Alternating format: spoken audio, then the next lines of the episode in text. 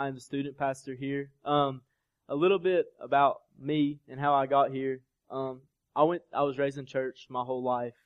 Um, you know, went to church I was little, but you know, I got like a lot of people lost along the way. Um, so I got saved when I was 19 years old. Um, I got called to ministry uh, when I was 20. Um, kind of at that point developed this plan of when I was going to be youth pastor in four years. Um, as I was developing that plan, eight months later, David calls me. I've been friends with David my whole life, and David calls me and asks me to come to lunch. Um, and we talk, and and I say, and he tells me, you know, that he's going to be leaving and that he wanted to put my name in. And the first instinct I said was no. Uh, and then he said, "Why don't you go pray about it? Because I really feel like this is something you need to do." And I said, "Okay, I'll go pray about it." And the more I prayed about it, the the more I realized that this is where I was supposed to be. Uh, so we went through. I talked to Marty and went through that long process, and everything happened. And I guess I've officially been here a month and a half since summer. Um, but when I got called to ministry, you know, everybody tells you you need to come up with a ministry statement. You need to come up with this ministry statement for your life and what you're going to build your ministry on. So, uh, you know, I've got five or six buddies who are in ministry, and we all got called at the same time, and they all came up with these ministry statements, and they were real elaborate and all these things. And then it came to mind, and my ministry statement is very simple, and it's three words, and it's Jesus is better. And all that is, is no matter what you go through in life, and no matter what you're gonna go through in life, and no matter how great things are going or how bad things are going, Jesus is better than your highs, and He can get you out of your lows. So what we've really been talking about, we walked through Genesis, and in chapter 1 and 2, you know, it talks about how, you know, He created this, He created the perfect earth and how He does it, and He creates Adam and Eve. And then we get to Genesis 3, and I'm going to read it in a minute, but it's, it's about how we, fa- how they fail. You know, and, and when I was reading and studying this week, it really hit me that, you know, God created this perfect earth with, with this perfect plan, and humans messed it up. But He still loved us enough after we screwed up His perfect plan that He sent His perfect Son, knowing we would also screw that up so that we could spend eternity with Him. And we sing that song, Reckless Love, that we just sang you'll never be able to understand the love He has for us. None of us will. Because the love He has for us is something that we can completely screw it up, and He still loved us enough to want that relationship with us forever. So we're going to look at Genesis chapter 3 today. We're going to read verses 1 through 22. What it says, it says, Now the serpent was the most cunning of all the wild animals that the Lord God had made. He said to the woman, did, did God really say you can eat from any tree in the garden? The woman said to the serpent, We may eat the fruit from the trees in the garden, but about the fruit of the tree in the middle of the garden, God said, You must not eat it or touch it, or you will die. No, you will not die, the serpent said to the woman. In fact, God knows that when you eat, and your eyes will be open, and you will be like God, knowing good and evil. Then the woman saw that the tree was good for food and delightful to look at and that it was desirable for obtaining wisdom. So she took some of its fruit and ate it. She also gave some to her husband, who was with her, and he ate it. Then the eyes of both of them were opened, and they were naked. So they sewed fig leaves together and made linens for themselves. Then the man and his wife heard the sound of the Lord God walking in the garden at the time of the evening breeze. And they hid himself from the Lord God among the trees of the garden. So the Lord God called out to the man and said to him, Where are you? And he said, I heard you in the garden. and I was afraid because I was naked, so I hid. Then he asked, Who told you that you were naked? Did you eat from the tree that I commanded you not to eat from? Then the man replied, The woman you gave to be with me, she gave me some fruit from the tree, and I ate. So the Lord God asked the woman, What is this you have done? And the woman said, It was the serpent. He deceived me, and I ate. Then the Lord God said to the serpent, Because you have done this, you are cursed more than any livestock and more than any wild animal. You will move on your belly and eat dust all the days of your life. I will put hostility between you and the woman, and between your seed and her seed.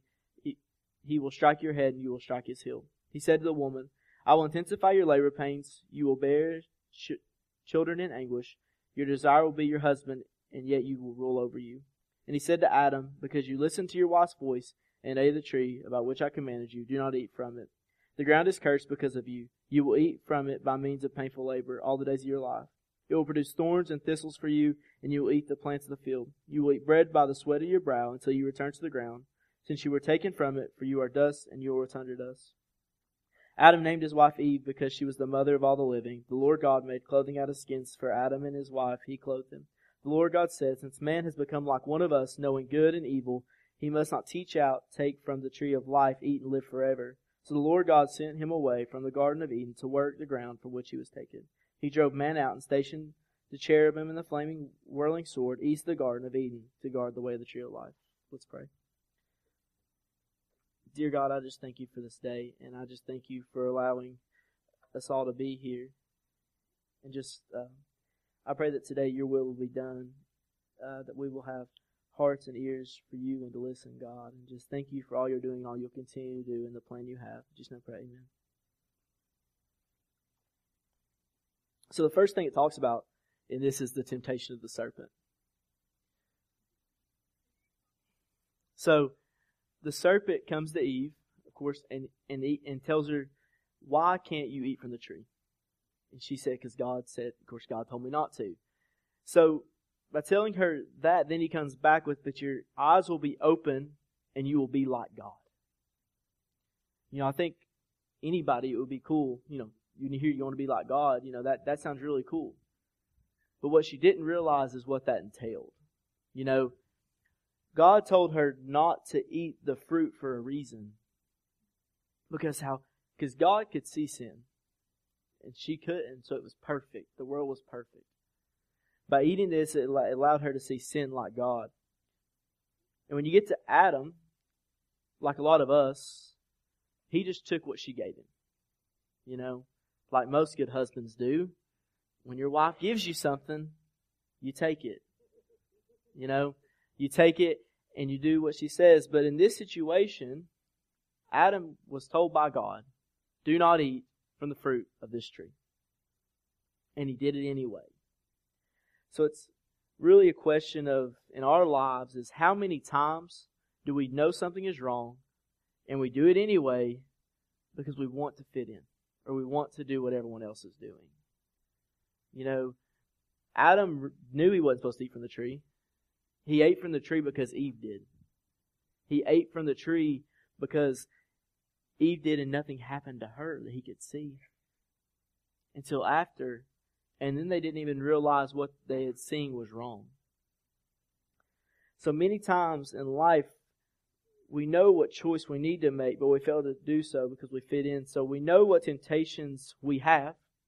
You know, we all have temptations. We all have things we struggle with. And we all know what in our life makes us go to those temptations and fall into those temptations. But so many times in our life, we get so caught up in our daily routine and what we always do that we just keep going back into them because it just becomes normal. You know, our temptations become a normal thing in our life. You know, your temptations are things that halter you from growing halter you from moving up, halter you from doing the things in life that you're supposed to do. You know, when, you know, being a high school kid, you know, I was a decent athlete. Uh, but you know, you get caught up in doing what every high schooler does. You get caught up in fitting in with the in crowd. You get caught up with doing the things in your life that you want to do and things you think you're going to achieve by doing these things. And what you realize is later on, and what I've realized is how much time did you waste during those times doing things of the world that didn't matter? Or doing things in your life that really didn't matter? That you fell into the trap of Satan and doing what he, you know, his plan for you instead of God's plan. So what? So I'm getting. We're we're going to look at Matthew chapter four, verses one through eleven, and it says, then Jesus was led up by the Spirit into the wilderness to be tempted by the devil. After he had fasted forty days and forty nights, he was hungry. Then the tempter approached him and said, If you are the Son of God, tell these stones to become bread. But he answered, It is written, man must not live on bread alone, but on every word that comes from the mouth of God. Then the devil took him to the holy city, had him stand on the pinnacle of the temple, and said to him, If you are the Son of God, throw yourself down, for it is written, He will give His angels orders concerning you, and they will support you with their hands, so that you will not strike your foot against a stone. Jesus told him, It is also written, Do not test the Lord your God. Again, the devil took him to a very high mountain and showed him all the kingdoms of the world and their splendor. And he said to him, I will give you all these things if you will fall down and worship me. Then Jesus told him, Go away, Satan, for it is written, Worship the Lord your God and serve only him. Then the devil left him, and immediately angels came and began to serve him. So what we have there is much like Adam and Eve were tempted by a snake. If we look in the chat of Matthew, Jesus was tempted by Satan. You know, they were both tempted and they both had very different responses. Adam and Eve, being human, fell into that temptation. They fell into the fruit, unrighteousness. They fell into the trap that was there for them. Whereas Jesus knew God's plan for him. He knew what his what his goal was and what his goal was and what the end goal was and what he was here to do.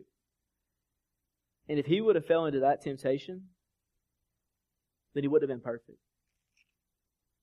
He couldn't have been perfect. But he knew what his goal was and he knew what he was here to do. And because he was perfect and the Son of God, he was able to not go in the temptation that we so often fall into. So Jesus was tempted by Satan, but unlike us, he was able to fall out of the temptation because he knew the plan he was here to fulfill and he had to fill it for us. The plan he had for us was to die on the cross and save us and raise on the third day. And then we get to the consequences of the sin. Based on the consequences, it talks about how the woman will have labor pains because their sin. The woman desires her husband, and he will rule over her. Because of their sin, the ground was cursed, so the growing of crops and necessities required more labor. They were cast out of the garden, and the cherubim and the flaming whirling sword were placed east of the garden to Eden to guard the way to the tree of life. So we think about our life, right? The sin we, the sins we've had, and the consequences for those sins. Sometimes the consequences for sin we don't think are very big. You know, sometimes it's just you get told by your parents, or you know, you you get talked to by your boss. You know, it, sometimes it's not. You know, we don't think it's that big of a consequence. But sometimes that sin we have takes us somewhere we never thought we would go. You know that that little white lie that you told somebody that then you had to cover up with another white lie then another lie, and then another lie, and then another lie. And eventually you're somewhere you never wanted to be at. You're somewhere you never thought telling one lie would take you.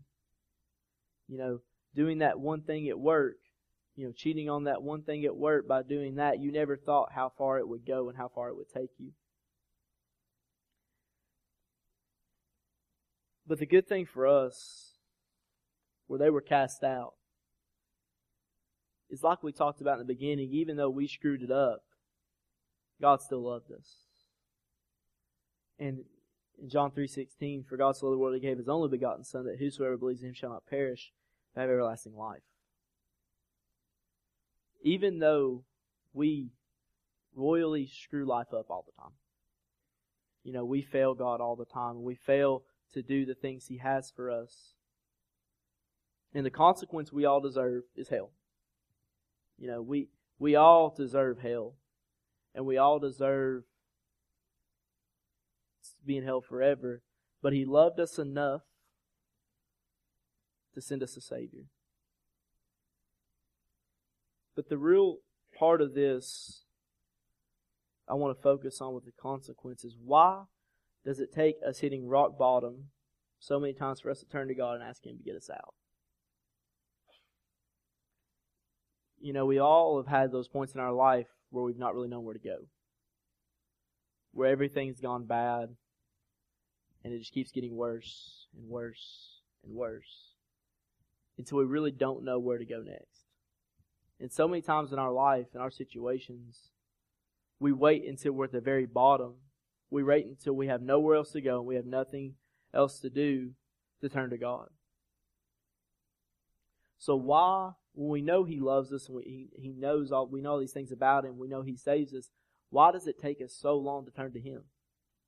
Why does it take us, you know, getting down to the bottom and not knowing where to go and literally feel like you're going to die? And sometimes you would rather die. Why does it take that point in our lives to turn to God?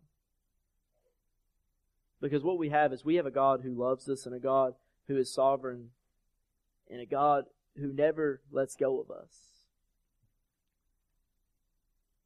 And all we have to do so many times is just turn to Him and ask Him to help us.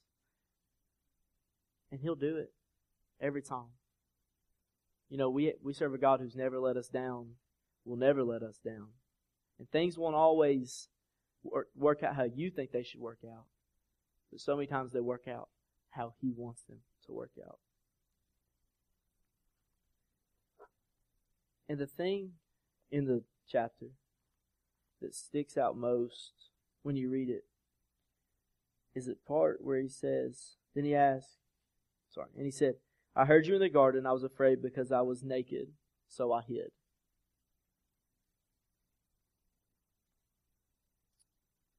How many times do we try to hide our sin?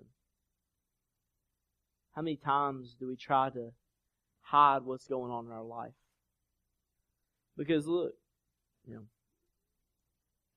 I am a student pastor, so I deal with high schoolers a lot. And high schoolers are some of the most closed up people you will ever meet in your life. You work with a group of middle schoolers, and they'll tell you everything about their life. They'll tell you more than you ever want to know. You work with a group of high schoolers, and it's that age and that just that part of your life where you literally don't want to tell anybody anything or anybody anything about your life or what's going on. You don't want to. And the thing is, is you can hide sin from me. You can hide sin from each other. And you could hide sin from people. But you can't hide sin from God. Because, like, when Adam realized he was naked because he's eating the fruit, and he had sinned, he tried to hide from God so he could not see him. God at that moment proved he could not hide from him because he found him. So, I'm a youth, I'm the youth pastor here, and we do a lot more visuals in youth because we learn better visually. So, I kind of got some things that we all, you know, that people hide from God, that you try to hide from God. Depression. You know, dealing with high schoolers, you deal with a lot of different things, and middle schoolers also. You deal with a lot of different things. You deal with a lot of different situations at home. You know, I, I think the moment that I always remember is I was standing up here doing crusade, and all I said was, I know some of you never hear this at home, but I want you to know that no matter what, Jesus loves you. And for me, that was just I know that. You know, most of us know that. But for that group of middle schoolers, you just saw a bunch of kids just cry. Because you realize those kids aren't told they're loved. Those kids aren't told that they're worthy of anything. Those kids aren't told that they mean something. And we have so many people now that feel like that adults, all uh, you know, adults, kids, anybody feel like you're not worthy of that, that you're not loved.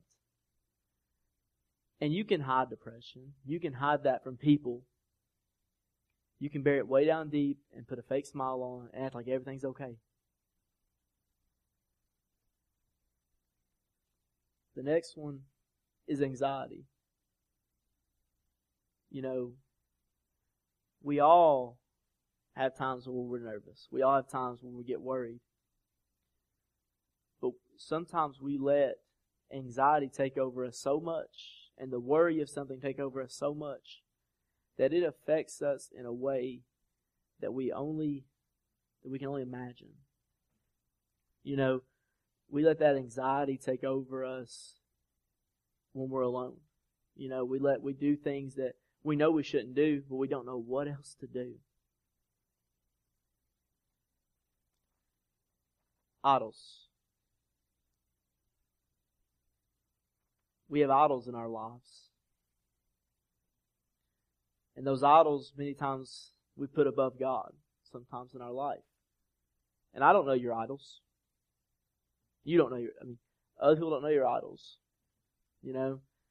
Just because I don't know your idols doesn't mean you don't have them. And sometimes what we can do is, is we can put our idols and only think about them. We think about them so much, but we forget to think about God. You know, there was a point in my life where this happened with me. You know, when I was a freshman in high school, you know, I was really good at cross country and I was ranked number one freshman state at one point and all these things and and running became all I cared about. And my whole goal with my life was I was going to run.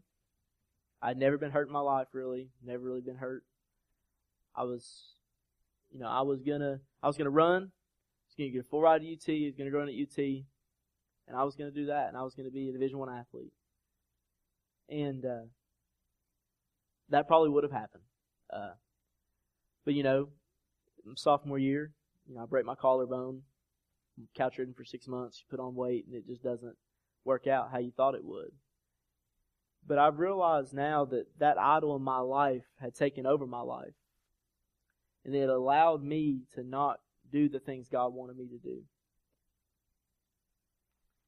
A big one for youth, lust. We all know what we feel in our hearts.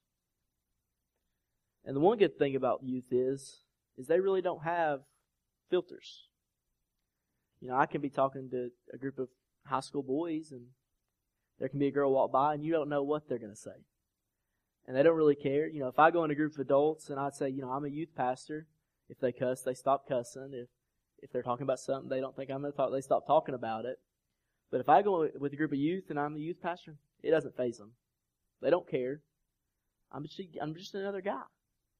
You know, so you, you know, you hear, you know, you would be amazed at the amount of lust that goes on from everyone. You know, you can be married and, you know, you go somewhere and you see a girl and you just look at her. You know? And those are things that no one else sees. But in your life, lust is a problem. You know, and those are things in your life that you put way down deep and you don't tell anybody about because no one wants to be that person. You know? Jealousy.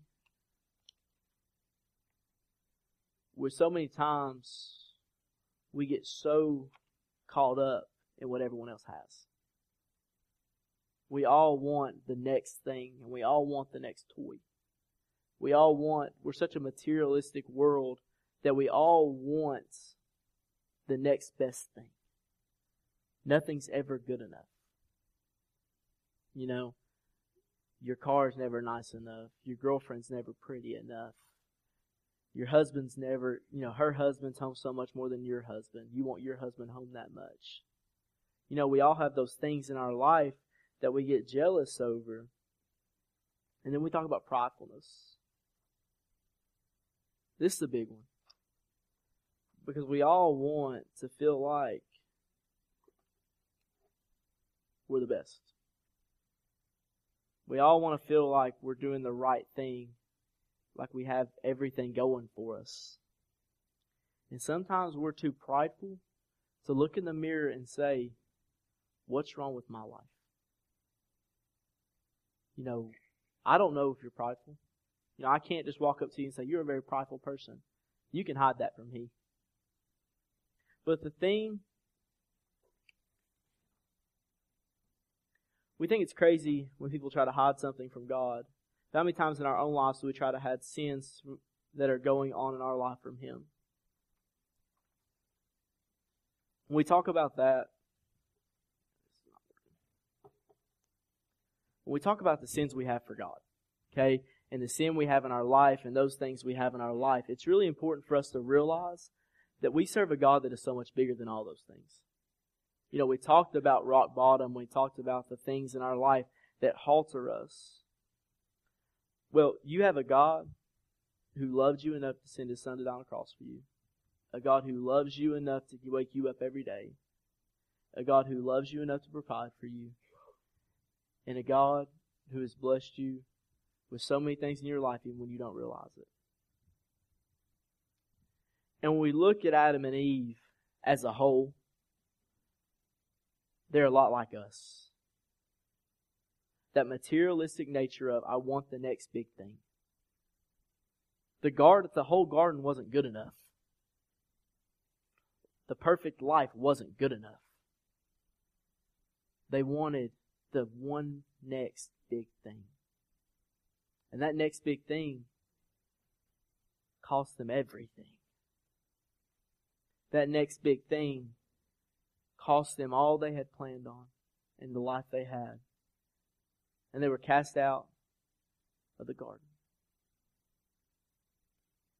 Is it worth it to us to have that next big thing to lose it all? the temptations in our life, is it worth it to not give those to God to lose everything? Because, like I've talked about so many times with our youth group, it doesn't matter what your past is. Because if you could out sin God's grace, we would have all done it a long time ago. It doesn't matter what your past is. It doesn't matter how your present is, and it doesn't matter how you think your future is going to turn out. Because if you would have asked me four years ago if I would be right here, the answer is no. You ask people when they're 20 years old what they think they're going to do with their life, very few of them end up doing that. But is it worth it to us to give everything to God? to give Him all our temptations, give Him all our struggles, give Him all our insecurities, all our hurt? Is it worth it to us to give all that to God so that He can take that and do something so much better with it? Is it worth it to do that and sacrifice a little bit to gain everything?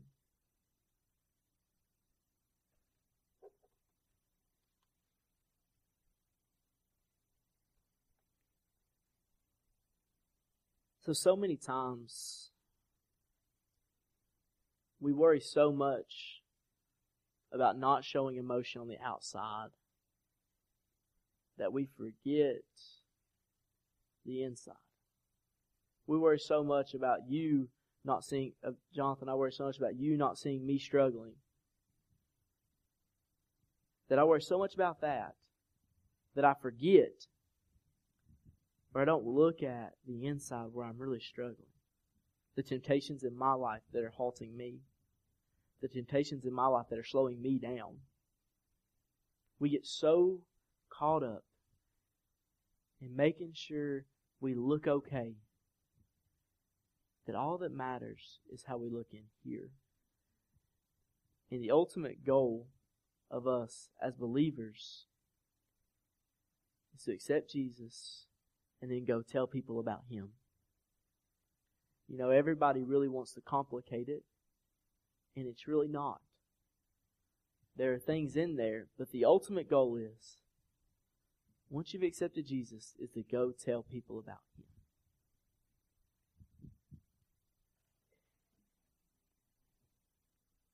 God knows everything about you already. You're not going to hide anything from Him as he proved with Adam whenever Adam was trying to hide in the bush. And really, today, what this comes down to is that some of us have never stopped trying to hide from God long enough to ever see Him. Some of us have spent our whole lives trying to hide from God and hide from who He is. That we've never taken the time to accept who He is in our lives. We've never taken that step in our faith.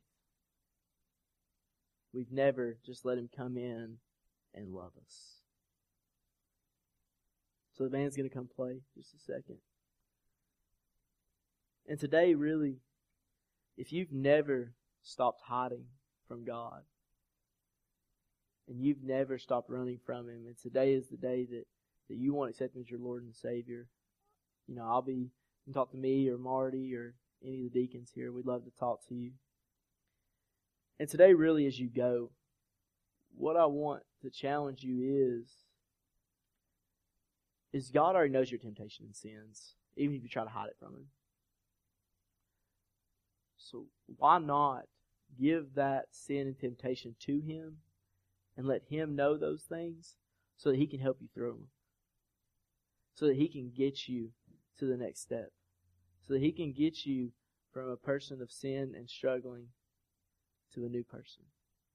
Let's pray. Dear God, I just, I thank you for this day. And I thank you for all you're doing in the lives of these people and the lives of these students that we have, God. I thank you for all you do and all you'll continue to do in our lives. And God, there's someone here who doesn't know you, God, I just pray that you will help them to find you and that they'll, they'll find you, God. And I just thank you for all you're doing. And I pray for the temptations we have in life, God, and the struggles we have that, that you'll just take those and, and you'll just make them your way and make them so much better than what we could have ever imagined. In Jesus' name I pray. Amen.